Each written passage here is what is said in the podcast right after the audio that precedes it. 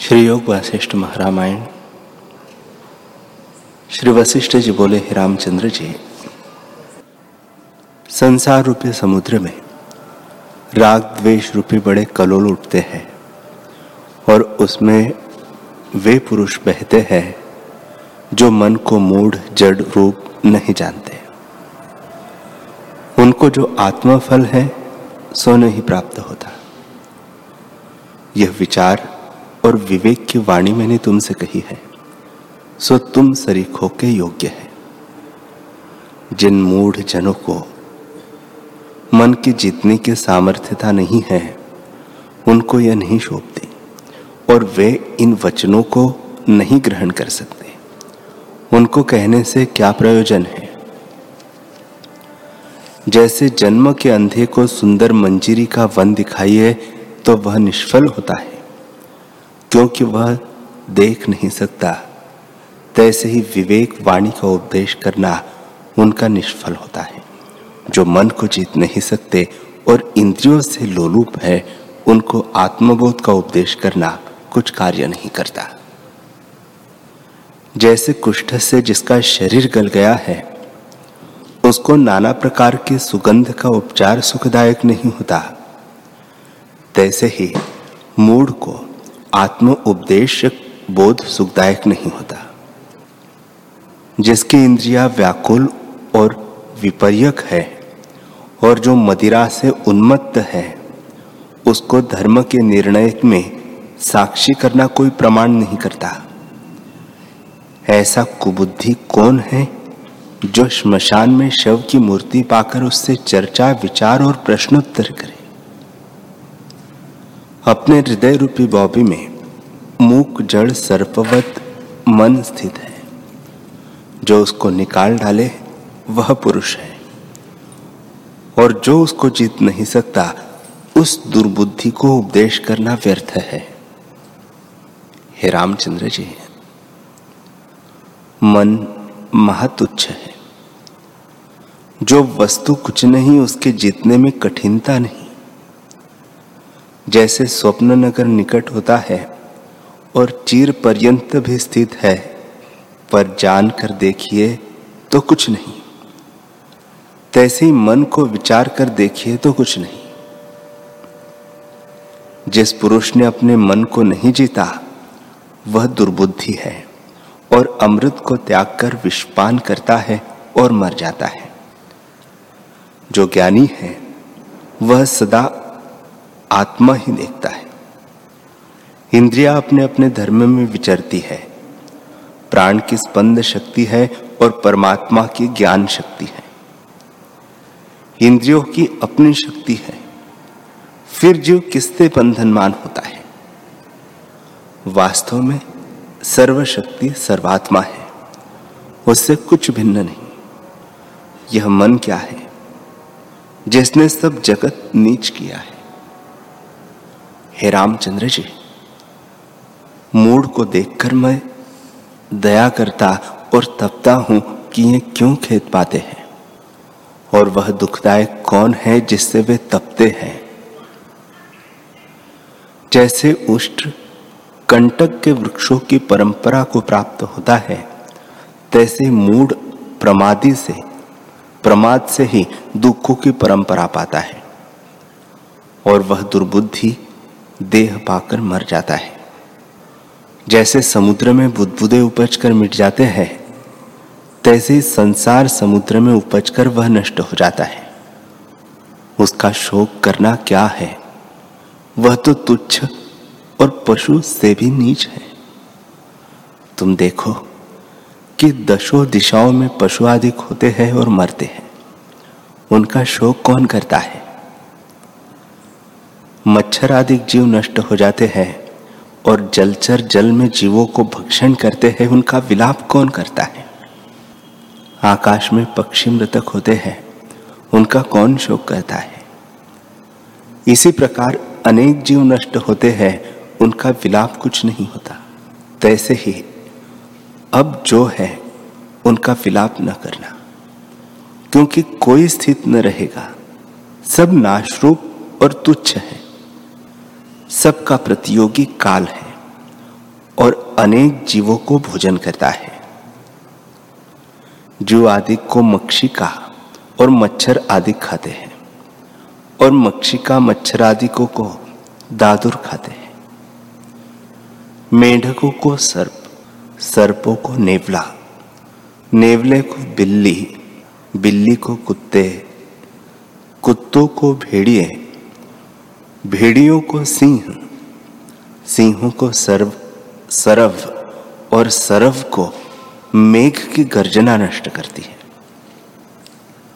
मेघ को वायु, वायु को पर्वत, पर्वत को इंद्र का वज्र और इंद्र के वज्र को विष्णु जी का सुदर्शन जीत लेता है और विष्णु जी भी अवतारों को धर के सुख दुख जरा मरण संयुक्त होते हैं। इसी प्रकार निरंतर भूत जाति को काल जीर्ण करता है। परस्पर जीव जीवों को खाते हैं और निरंतर नाना प्रकार के भूत जात दशों दिशाओं में उपजते हैं। जैसे जल में मच्छ कच्छ, पृथ्वी में कीट आदि, अंतरिक्ष में पक्षी, बनविथी में सिंह आदि, मृग स्थावर में पिपलिका, दूर दूर कीट आदि, विष्टा में कृमि और नाना प्रकार के जीवगण इसी प्रकार निरंतर उपजते और मिट जाते हैं। कोई हर्षवान होता है, कोई शोकवान होता है, कोई रुदन करता है और कोई सुख और दुख को पाते हैं। पापी पापों के दुख से निरंतर मरते हैं और सृष्टि में उपजते और नष्ट होते हैं। जैसे वृक्ष से पत्ते उपजते हैं, तैसे कितने भूत उपजकर नष्ट हो जाते हैं, उनकी कुछ गिनती नहीं। जो बोधवान पुरुष हैं, वे अपने आप से आप पर दया करके आपको संसार समुद्र से पार करते हैं। हे रामचंद्र जी, और जितने जीव हैं वे पशुपत हैं। मूढ़ों और पशुओं में कुछ भेद नहीं और उनको हमारी कथा का उपदेश भी नहीं। वे पशु धर्मा इस वाणी के योग्य नहीं। देखने मात्र मनुष्य है, परंतु मनुष्य का अर्थ उनसे कुछ सिद्ध नहीं होता। जैसे उजाड़ वन में ठूंठ वृक्ष छाया और फल से रहित किसी को विश्रामदायक नहीं होता, तैसे ही मूढ़ जीवों से कुछ अर्थ सिद्ध नहीं होता। जैसे गले में रस्सी डालकर पशु को जहां खींचते हैं वहां चले जाते हैं, तैसे ही जहां चित्त खींचता है वे वहीं चले जाते हैं। मूढ़ जीव पशुवत विषय रूपी कीच में फंसे हैं और उससे बड़ी आपदा को प्राप्त होते हैं। उन मूढ़ों को आपदा में देख के पाषाण भी रुदन करते हैं। जिन मूर्खों ने अपने चित्त को नहीं जीता, उनको दुखों के समूह प्राप्त होते हैं और जिन्होंने चित्त को बंधन से निकाला है वे संपदावान हैं। उनके सब दुख मिट जाते हैं और वे संसार में फिर नहीं जन्मते। इससे अपने चित्त के जीते बिना दुख नष्ट नहीं होते। जो चित्त जीतने से परम सुख न प्राप्त होता, तो बुद्धिमान इसमें न प्रवर्तते, पर बुद्धिमान इसके जितने में प्रवर्तते हैं। इससे जानिए कि चित्त भी वश होता है और मन रूपी भ्रम के नष्ट हुए आत्म सुख प्राप्त होता है। हे रामचंद्र जी, मन भी कुछ है नहीं, मिथ्या भ्रम से कल्पित है। जैसे बालक को अपनी परछाई में वैताल बुद्धि होती है और उससे वह भयवान होता है, तैसे भ्रम रूप मन से जीव नष्ट होते हैं।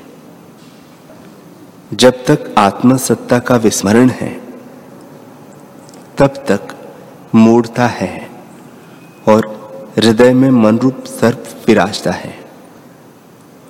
जब अपना विवेक रूपी गरुड़ उदय हो तब वे नष्ट हो जाते हैं। अब तुम जगे हो और ज्यों का त्यों जानते हो। हे शत्रुनाशक रामचंद्र जी, अपने ही संकल्प से चित्त बढ़ता है, इसलिए उस संकल्प का शीघ्र ही त्याग करो, तब चित्त शांत हो। जो तुम दृश्य का आश्रय करोगे तो बंधन होगा, और अहंकार आदि दृश्य का त्याग करो दो तो फिर मोक्षवान होंगे। यह गुणों का संबंध मैंने तुमसे कहा है कि दृश्य का आश्रय करना बंधन है और उससे रहित होना मोक्ष है। आगे जैसी इच्छा हो वैसे करो।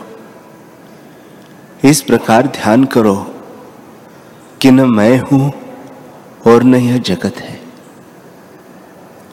मैं केवल अचल रूप हूं। ऐसे निसंकल्प होने से आनंद चिदाकाश हृदय में आ प्रकाशेगा। आत्मा और जगत में जो विभाग कलना आउदय हुई है वही मल है। इस द्वैत भाव के त्याग किए से जो शेष रहता है उसमें स्थित हो। आत्मा और जगत में अंतर क्या है? दृष्टा और दृश्य के अंतर जो दर्शन और अनुभव सत्ता है, सर्वदा उसी की भावना करो और स्वाद और अस्वाद लेने वाले का त्याग कर उसके मध्य जो स्वाद रूप है उसमें स्थिर हो। वही आत्म तत्व है, उसमें तन्मय हो जाओ। अनुभव जो दृष्टा और दृश्य है उसके मध्य में जो निरालंब साक्षी रूप आत्मा है उसी में स्थित हो जाओ। हे रामचंद्र जी, संसार भाव अभाव रूप है, उसकी भावना को त्याग करो और भाव रूप आत्मा की भावना करो, वही अपना स्वरूप है। प्रपंच दृश्य को त्याग किए से जो वस्तु अपना स्वरूप है वही रहेगा, जो परमानंद स्वरूप है। चित्त भाव को प्राप्त होना अनंत दुख है और चित्तरूपी संकल्प ही बंधन है। उस बंधन को अपने स्वरूप के ज्ञान युक्त बल से काटो, तब मुक्ति होगी। जब आत्मा को त्याग कर जगत में गिरता है तब नाना प्रकार संकल्प विकल्प दुखों को प्राप्त होता है। जब तुम आत्मा को भिन्न जानोगे तब मन दुख के समूह संयुक्त प्रकट होगा और व्यतिरेक भावना त्यागने से सब मन के दुख नष्ट हो जाएंगे। यह सर्व आत्मा है, आत्मा से कुछ भिन्न नहीं। जब यह ज्ञान उदय हो तब चैत्य चित्त और चेतना तीनों का अभाव हो जाएगा। मैं आत्मा नहीं जीव हूं, इसी कल्पना का नाम चित्त है। ऐसे अनेक दुख प्राप्त होते हैं। जब यह निश्चय हुआ कि मैं आत्मा हूं जीव नहीं, वह सत्य है, कुछ भिन्न नहीं, इसी का नाम चित्त उपशम है।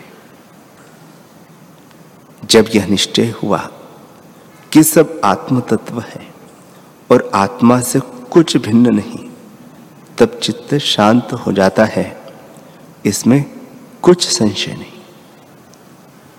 इस प्रकार आत्मबोध करके मन नष्ट हो जाता है।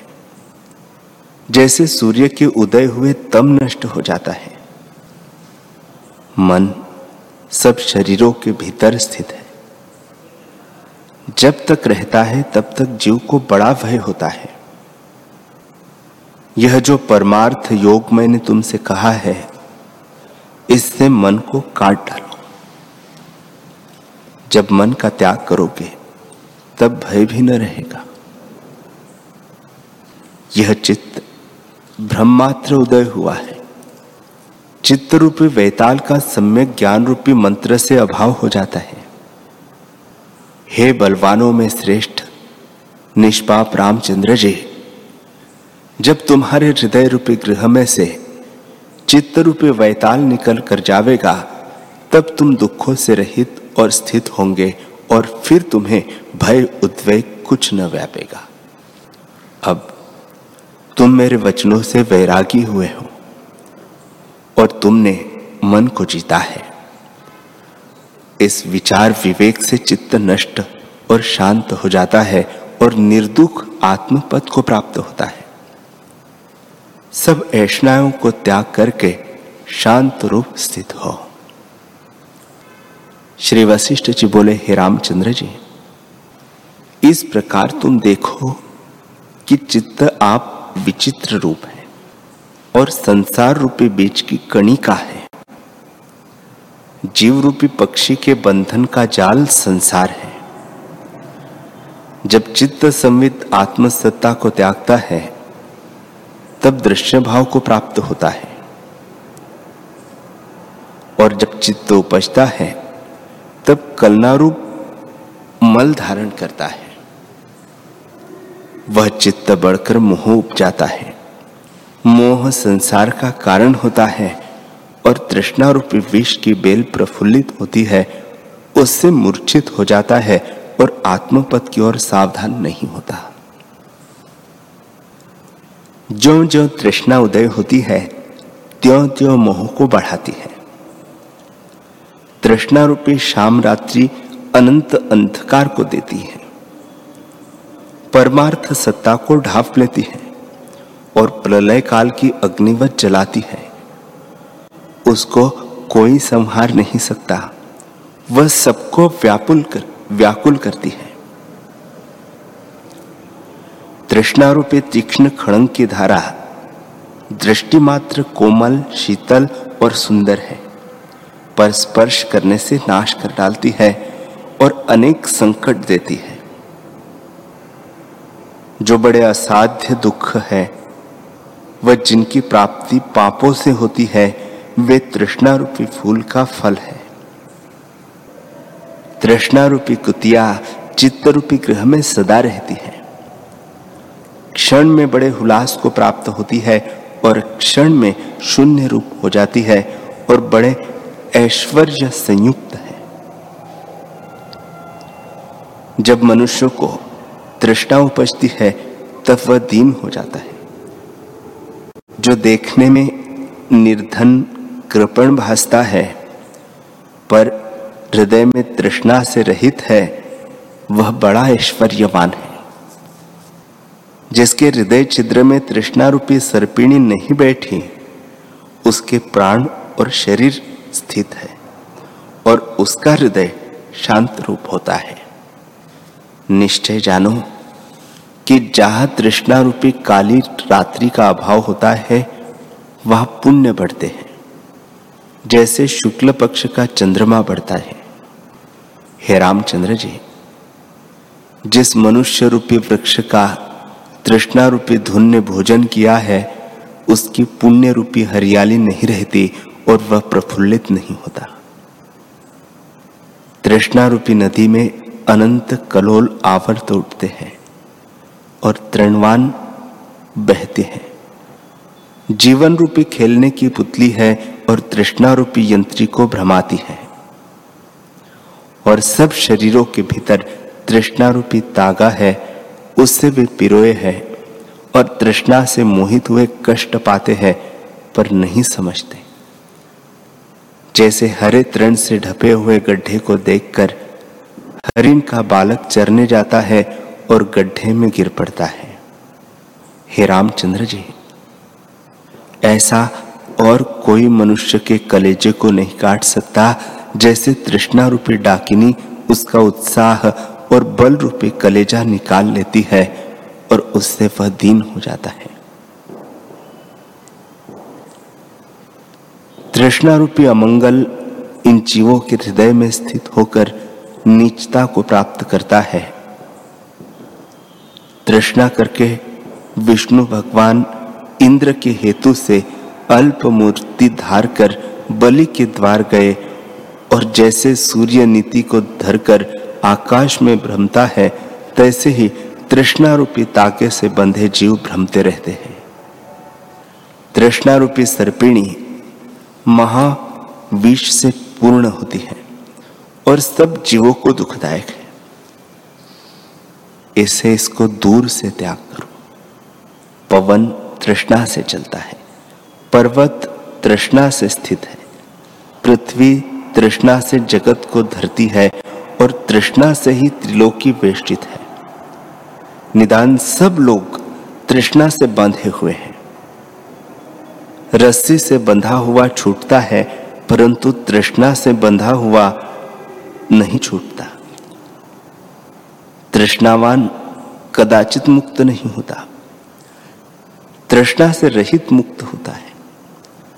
इस कारण हे राघव, तुम तृष्णा का त्याग करो। सब जगत मन के संकल्प में है, उस संकल्प से रहित हो। मन भी कुछ और वस्तु नहीं है। युक्ति से निर्णय करके देखो कि संकल्प प्रमाद का नाम मन है। जब इसका नाश हो तब सब तृष्णा नाश हो जाए।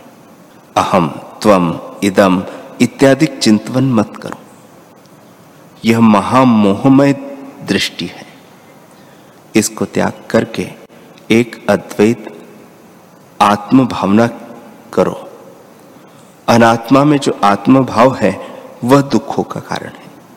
इसके त्यागने से ज्ञानवानों में प्रसिद्ध होंगे। अहम भाव रूपी अपवित्र भावना है, इसको अपने स्वरूप शलाका की भावना रूप से काट डालो।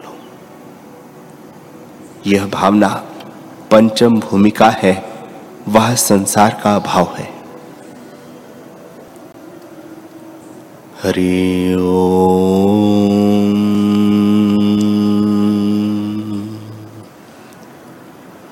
हरि ओम।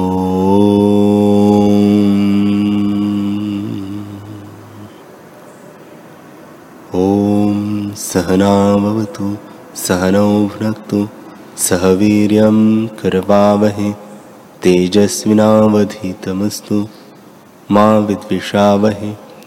ओम शांति शांति शांति। श्री सद्गुरुदेव भगवान की।